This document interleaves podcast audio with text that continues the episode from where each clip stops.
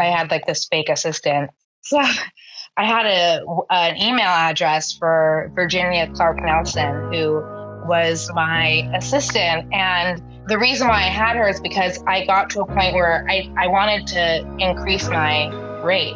But I didn't feel comfortable negotiating for myself and still being the person that had to show up and be gracious and cordial and humble, right? So I did that through Virginia. She was like my alter ego. Welcome to Ladyland, a podcast by Lady Brains, where female founders step into our world. It's a world of changemakers and innovators. We're talking to women paving their own way and extracting the very best lessons. We're your hosts, Caitlin Judd and Anna McKenzie, co founders of Lady Brains, a digital and IRL club for ambitious women who are building businesses of the future. So strap in, fellow Lady Brain, and ride with us to Ladyland. Have you ever had that feeling in your gut that a working relationship, partnership, or collaboration just wasn't quite right?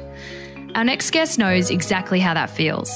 NYC born Hannah Bronfman was just 25 years old when she was frozen out of her tech startup. Hannah's company, Beautified, was the first app allowing beauty appointments to be booked at salons on demand.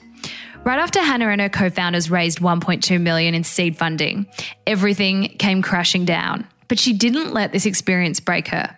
In fact, a year after the dust settled, Hannah came back with a vengeance, with a renewed focus, all on personal brand.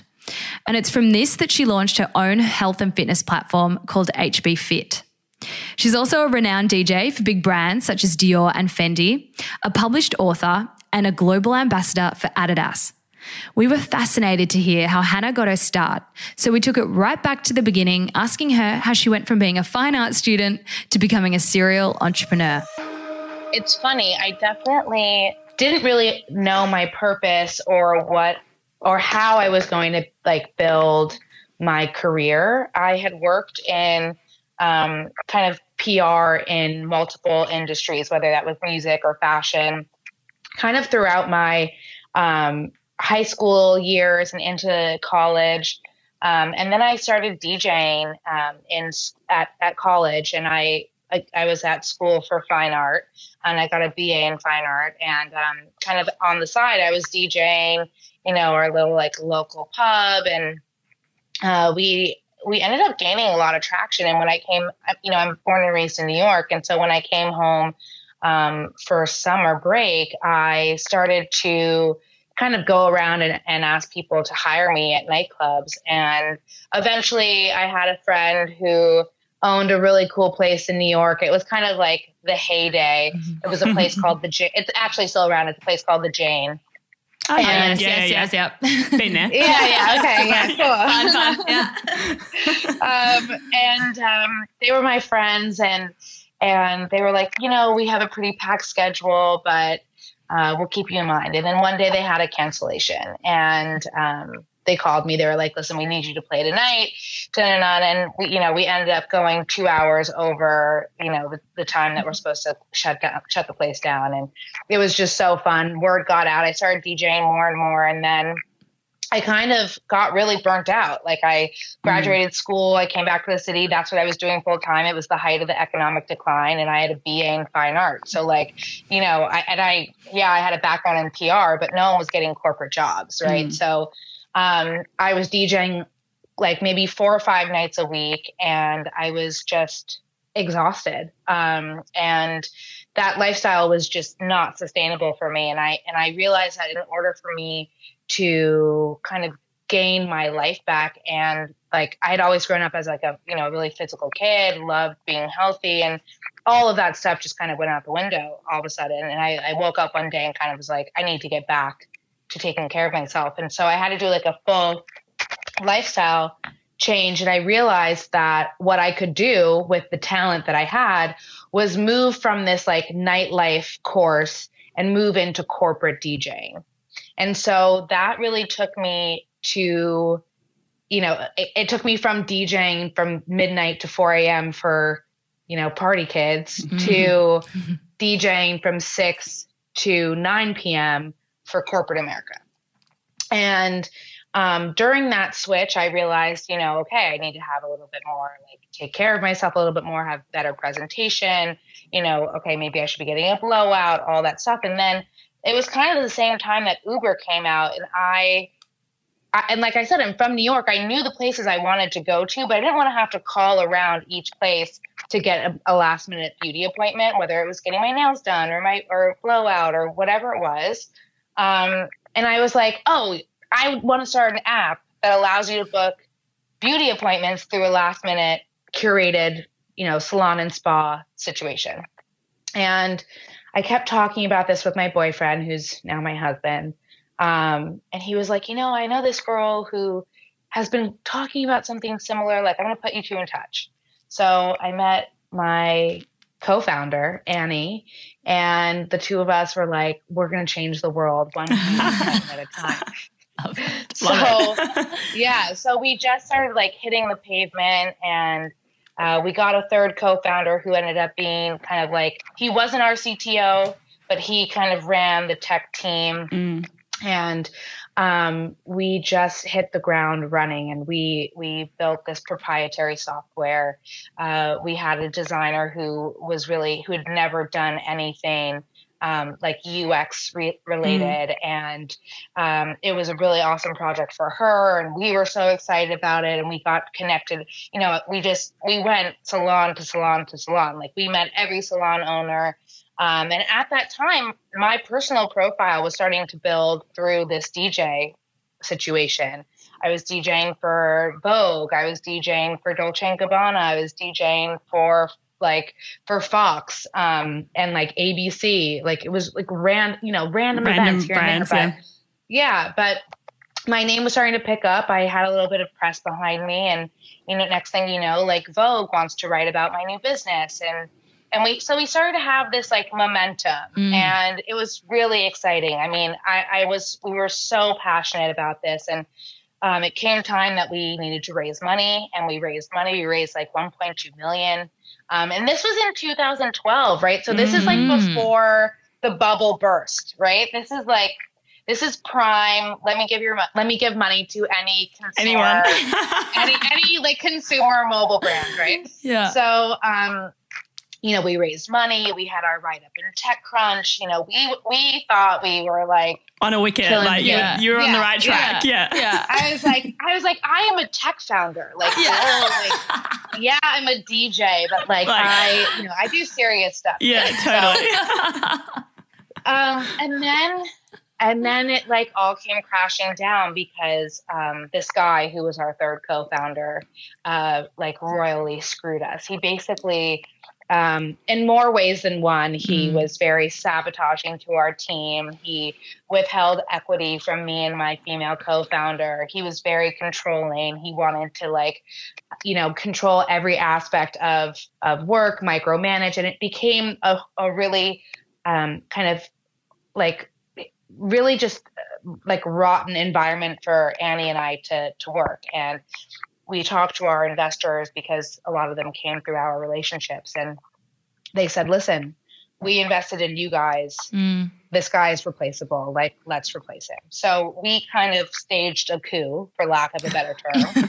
And right before we kind of pulled the trigger on that he kind of got wind mm. and he just turned it right around on us. And next thing you knew we were completely locked out of our emails and the back wow. end and, and we just had no access to our company anymore um, and that was like the most devastating thing that i've uh, you know besides like family losses that i've yeah, ever been through um, and it was something that i spent a lot of money um, in in uh, lawyer fees trying mm. to mm uh, salvage and I tried to set up, you know, certain companies buying us for, mm. you know, nominal amounts, but if at least we could save face in the press, you know, we, we tried to get an out every which way. And this guy just wanted to be, you know, the captain of a sinking ship. So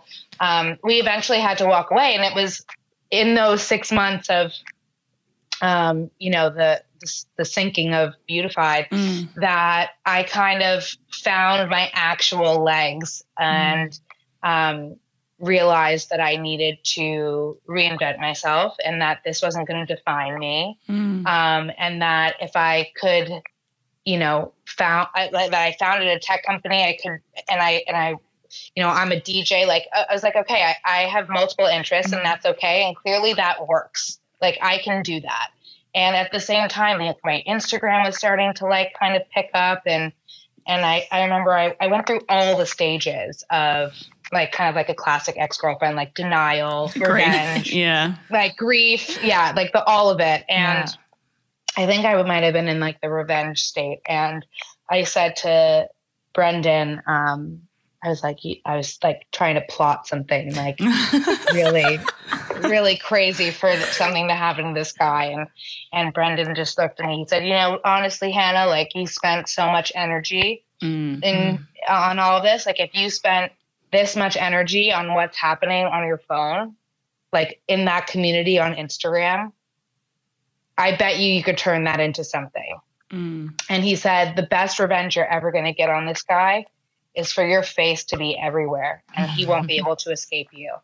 And I was like mind blown. Like I was like, "What? Like that's genius. Like wow, like oh my god." And I just started to like I mean, I had, was already like just I was just using Instagram to just like showcase my lifestyle or Yeah. just like you know, healthy bringing healthy living tips to people or just just showcasing what I was up to. I didn't you know, I didn't think about it in any sort of way.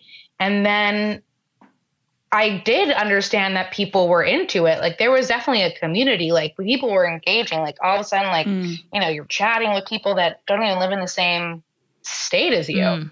uh, let alone across like the Atlantic. You know, so um, I started focusing more of my efforts on on Instagram and growing my DJ career, and and slowly I just um, I basically created a, a from a hashtag I was using called HBFit. I used uh, I ended up using that to start a dot com, and now five years later, we're like, you know, it's, it stands for health, beauty, and fitness, and we are like a full community of like-minded women who are just trying to learn as much as we can about the ever-changing wellness landscape, and um, through you know having those connections in the beauty space from before has really like helped me you know as kind of like an insider bring so much knowledge to my community. So it's weird. I mean i i never i didn't really know what i was doing or i didn't see the path in both Mm. instances of hb fit and beautified.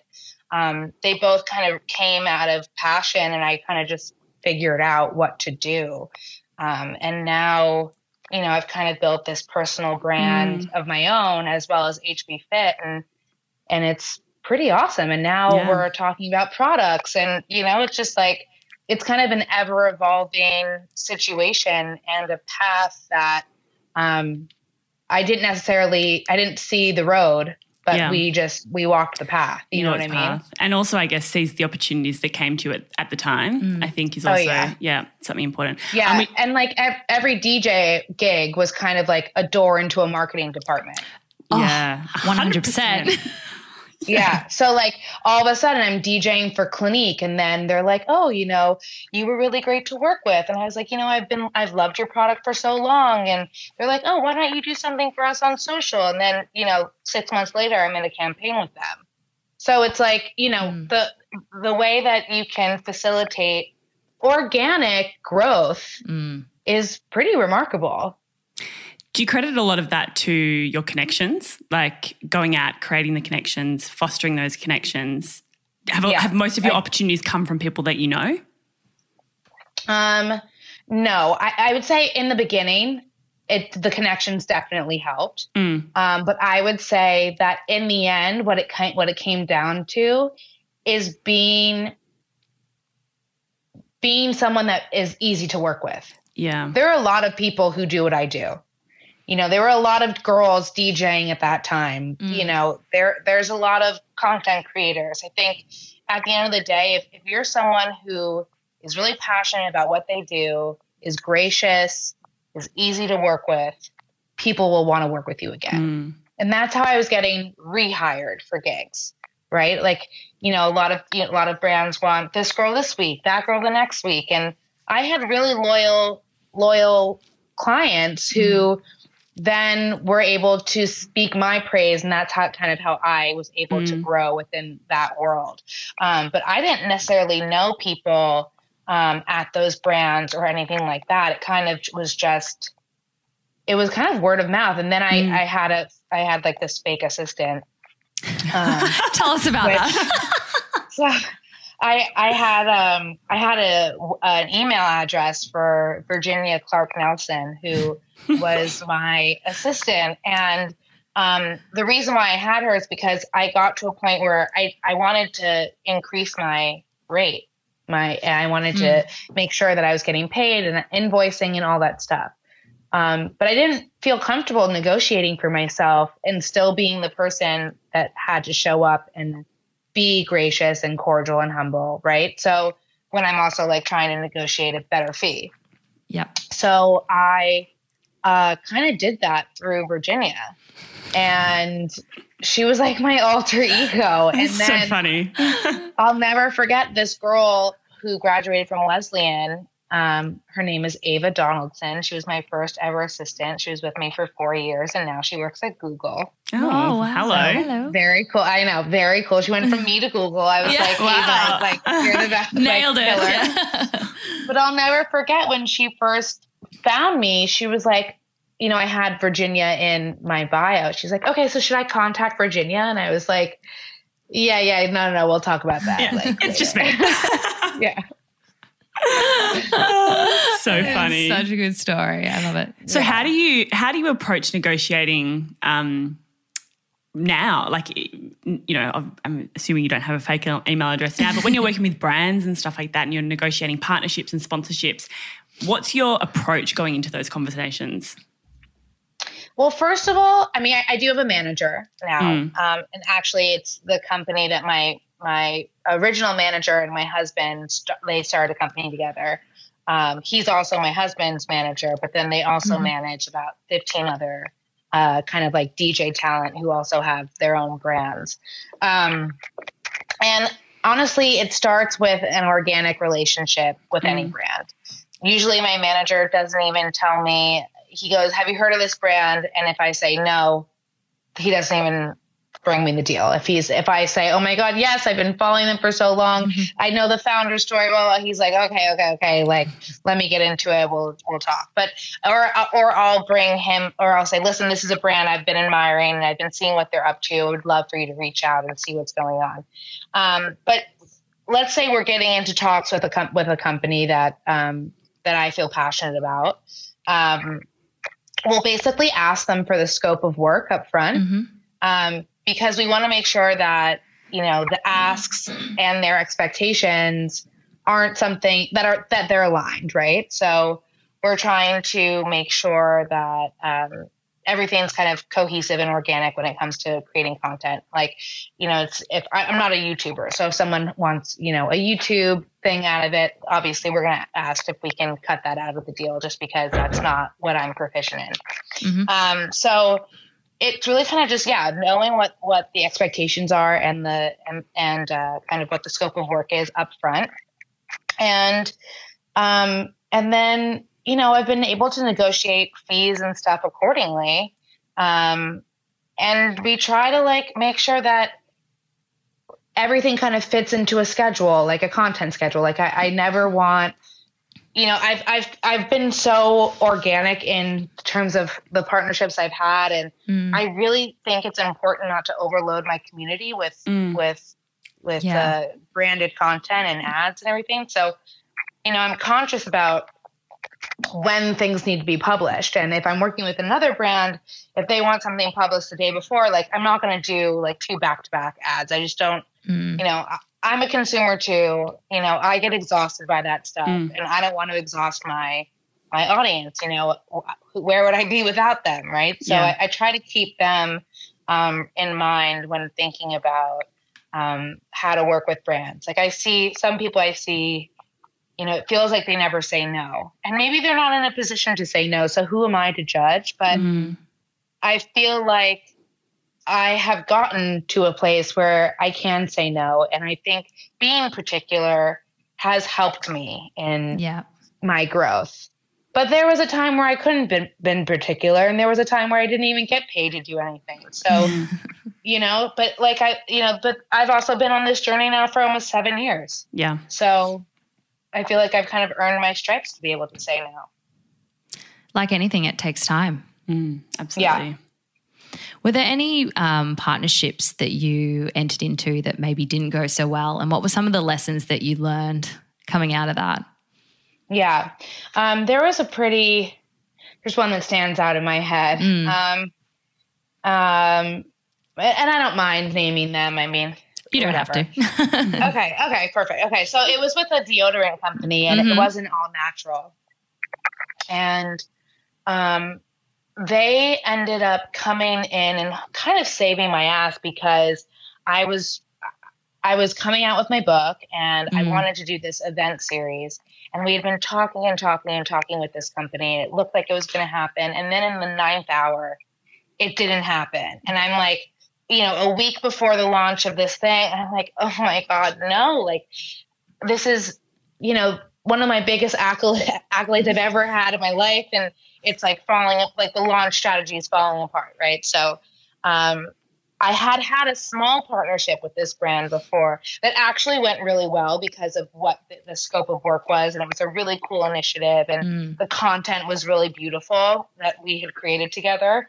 Um, but I knew that it still was a brand that was kind of, eh, Mm. and and and and they were like, "Listen, we're willing to not only, you know, back you in this thing, Mm. you know, we'll pay you up front, you know, but we do require that you talk about us at the beginning of every event, and we're going to do that, and we're going to put our stuff in the gift bags and and whatever." And I just remember getting a bit of backlash. And honestly, it wasn't even a lot of backlash, but it just I knew in my heart that this brand Mm. was not of my personal brand ethos. And when that is true, your audience who, you know, if if you are if you are like, you know, if you have certain pillars of what you are about, you know, and things don't fall into those pillars, your audience knows. And they were I felt I felt like they were rightfully so a little bit disappointed.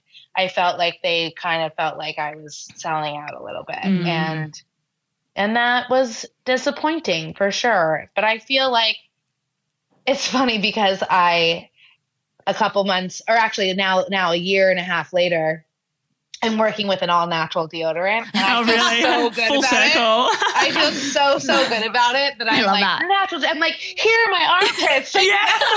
deodorant. So um so yeah, I I that, there was there was that. But you know, I think you learn that you just have to stay true to what your morals Mhm. are and where your compass is. You know, like it's important that you don't like just talking about like for instance i a, a big soda company asked me to be a part of a big campaign and i was like i haven't had a soda in, in 12 Mm. years Yeah. so you know Makes i'm no not gonna sense. do yeah it makes no sense the money was great but you know it doesn't even make sense like Yeah. i'm not Yeah. your girl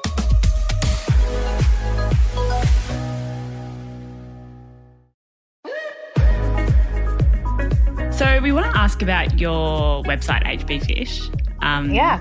Because you sort of chose to um, create that for your audience, which you built on Instagram. So can you tell us a little bit about how that came about and how you've you've de- created that platform and allowed it to generate income for you and for your business? yeah so um so first of all it doesn't generate that much income. Okay, And- that's interesting to know. Yeah. Yeah, and um, sometimes I think a lot of the this world is kind of Mhm. perception. Yeah. Um, you know, I think if people think we have a bigger team than we do, we're three people, um, and you know, we try to do native advertising with brands for HB Fit, and Yep, we've yep. been successful. We've had some great, great deals, but it's not, you know, I don't have a sales team. I don't have people who are out there pitching us um, to brands. Sometimes what I'm able to do is create, if I have a brand who wants to work with me personally, sometimes I'll ask for an extra fee for a post on HB Fit social newsletter and Yeah. dot com. Yep. So I'm able to finesse because of my own personal brand. Yeah. Like I'm able to like, you know, toss that HB Fit in. Yeah. Um, but soon HB Fit will be generating its own revenue because HB Fit will be putting out product. Um, but I have, yeah, which is very exciting. Like, so I'm, it's a dream come true. I've been wanting to have product for almost four years now. I like cannot, I even R and D product on my own and realized I couldn't do it. 'cause I didn't have the money Yeah, and all the yeah. things. So, so now we've partnered with a, a company that um, we're so excited about. So that that's in the horizon. Any But hints? I realized Can you tell Uh, us Any more? hints, hints? it's, Any it'll be in it'll be in like the functional ingestible area. Oh, it's exciting. Yeah, cool. very exciting. So, um, but I realized, you know, like three years in, that it was really hard to make money off content on a website. Oh Unless you had- yeah. yes. Unless you had SEO, you know, you Yeah. the whole thing. You had the team, and and I've had a lot of friends who, like, you know, I'm good friends with Leandra of Man Repeller, and watching her grow her business was really inspiring. But I also realized that I didn't have 15 people on staff, and Mm. I wasn't going to be able to pump out content the way she was pumping out content. So um, that's why we then started to focus really on our newsletter and our Instagram presence because Mm. um, we realized that you know if you can still have a community that's very engaged Mm. when you're ready to sell product that community will buy it Yeah. um, it's not necessarily always about the clicks we're getting on the dot com. Um, but that's why we also that's why i've also haven't shut it down. And i think a lot of entrepreneurs would say you know all right if it's not if you're not making x at the end of the year you know shut it down. But for me um, it is an extension of my own personal brand. And Mm. i am i mean maybe call it pride but you know i really do believe that uh, this company has a powerful presence amongst its community and and also um, it allows me to put out product that's not under my personal name Yeah. right because for me i think it's important if i ever want to sell a company that i'm not selling my own name Yeah. Yeah. so absolutely. having hb fit as this kind of like you know under my like parent llc situation um, is a way for me to be able to do collaborations and put out products and have it be something um, that is you know bigger than me and not my like personal. You know if i do something that's super personal like you know it's going to be under hannah bronfman but i haven't done that yet. Um, and hb fit will definitely be the first the first place that product is um, going to have like its name on Did you did you struggle with that decision? Because I would assume there's a bit of a trade off. I mean, your name is is very well known, and and you've built uh, you know the personal brand around that, and equally so HB Fit. But did you have to like? Was it hard to make that decision as to where to put that product?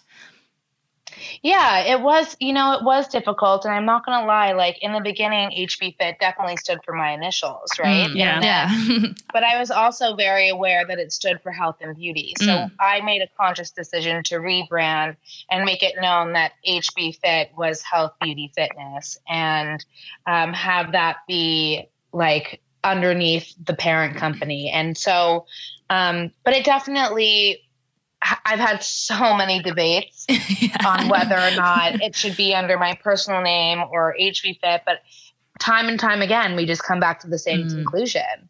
Um, and you know, we've. It, I always say, like, you know, growth is so subjective, um, and it's taken us five years to hit a hundred thousand followers on Instagram, but um, you know, those hundred thousand followers have been with us and are so loyal to us.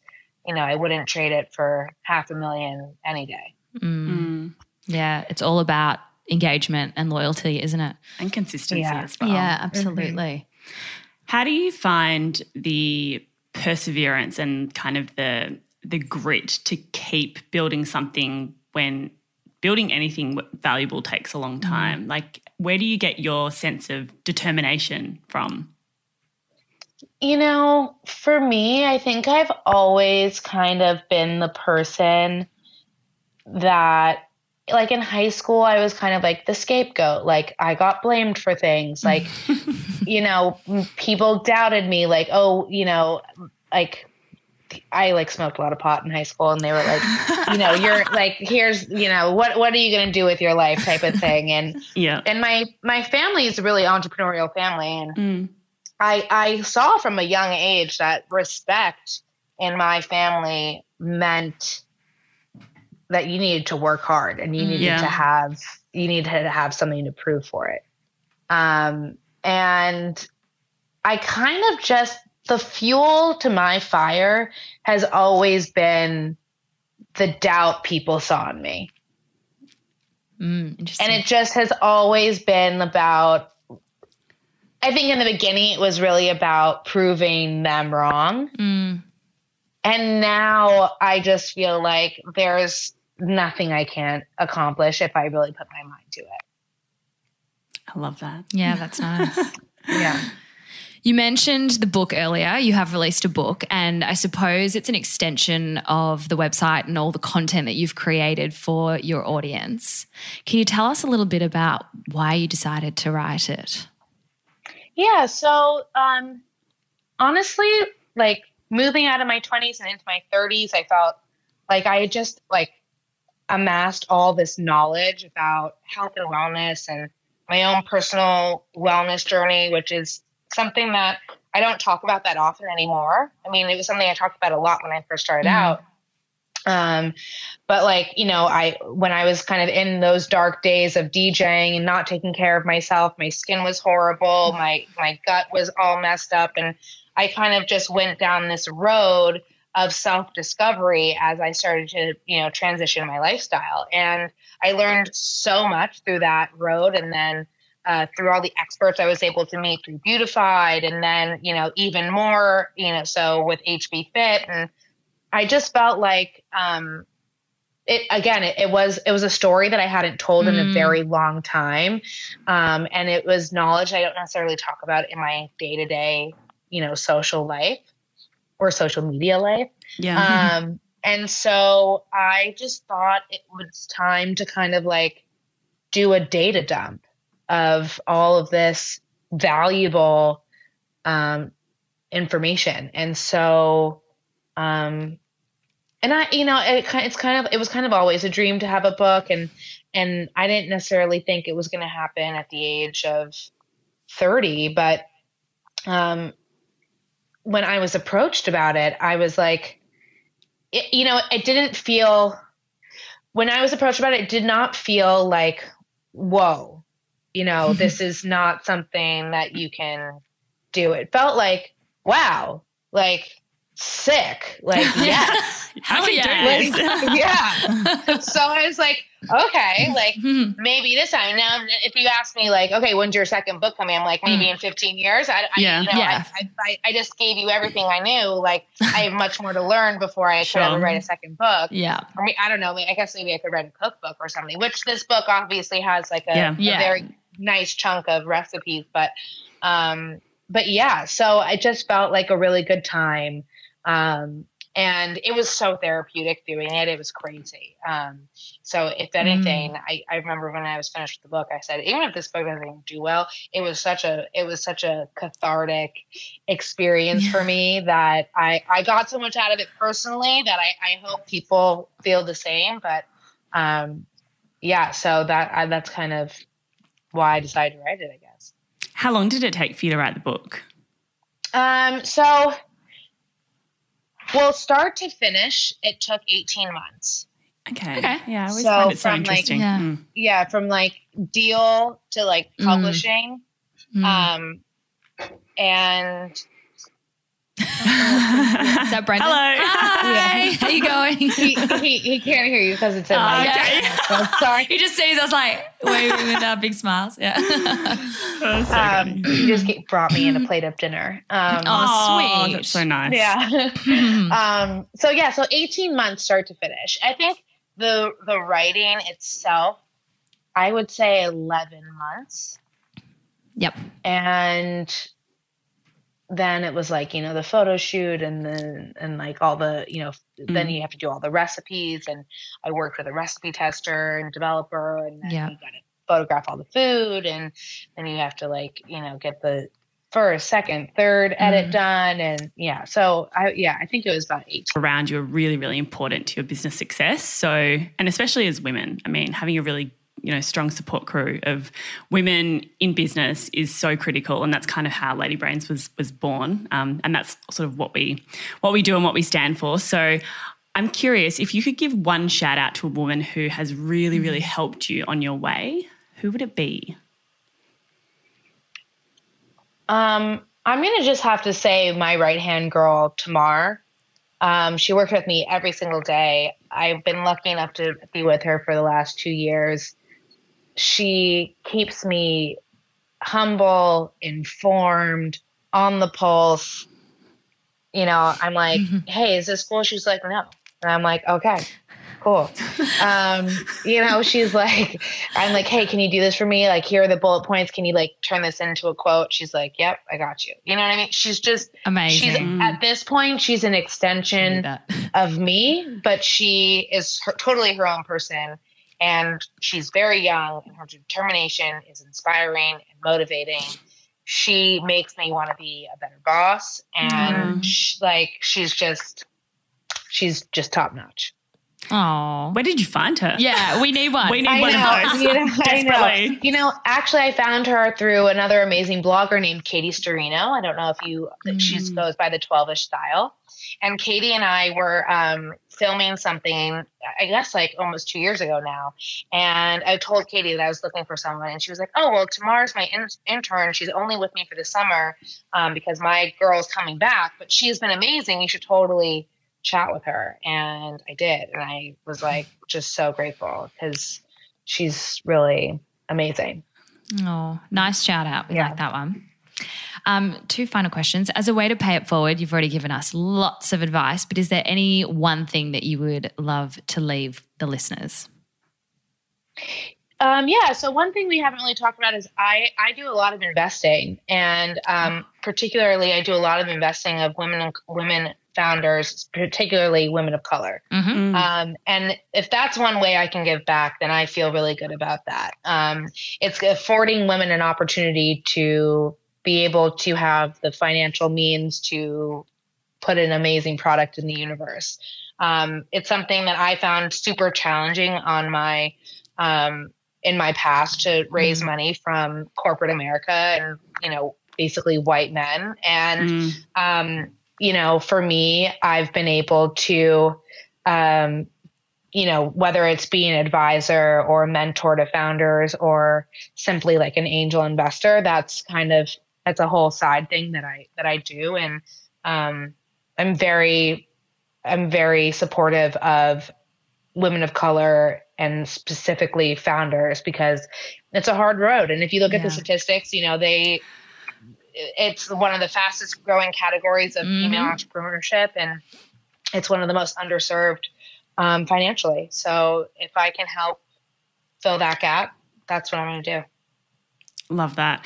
What was your. What was your experience like fundraising? Just kind of like deviating for a second, because um, I mean, we've spoken to so many women that found that process incredibly hard. Um, you know, founders that we've spoken to for the podcast, but also just women in our community in Australia who really, really, really struggle to get funding.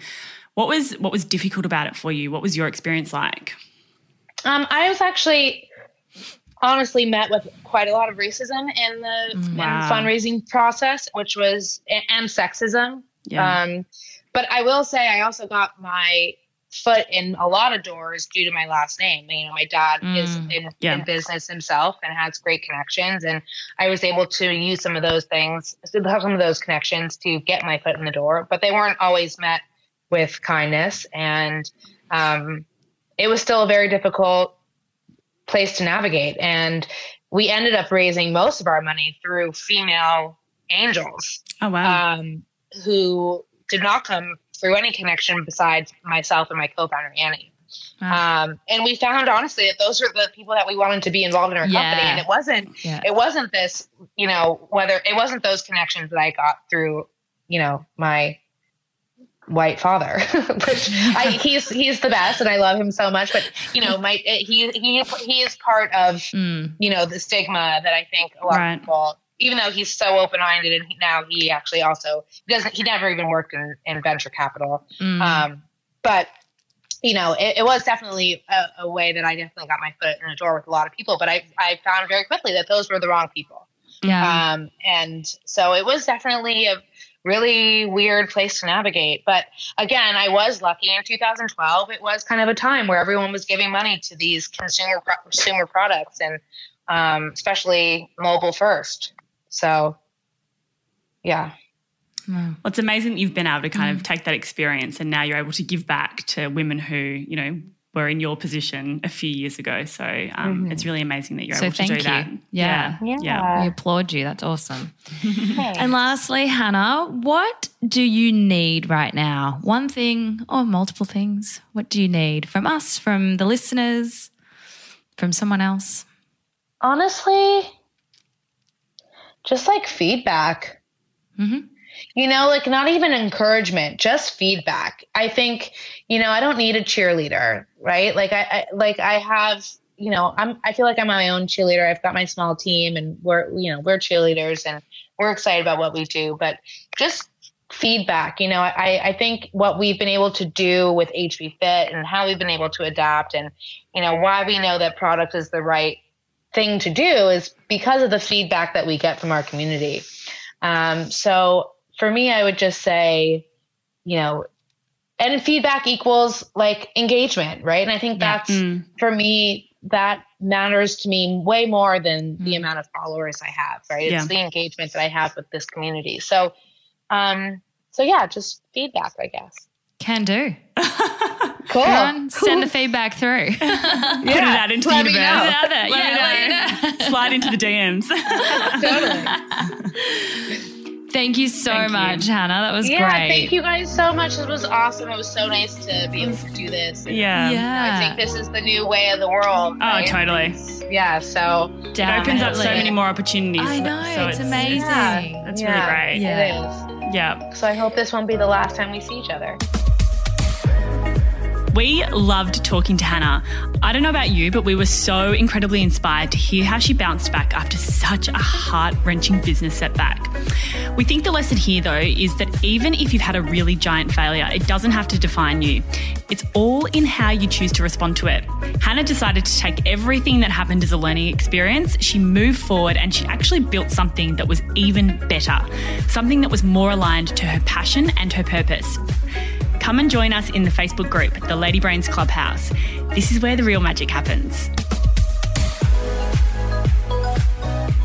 Ladyland is hosted by Anna McKenzie and Caitlin Judd. The producer is Brooke Carrigan. Audio production by Matt Nikolic.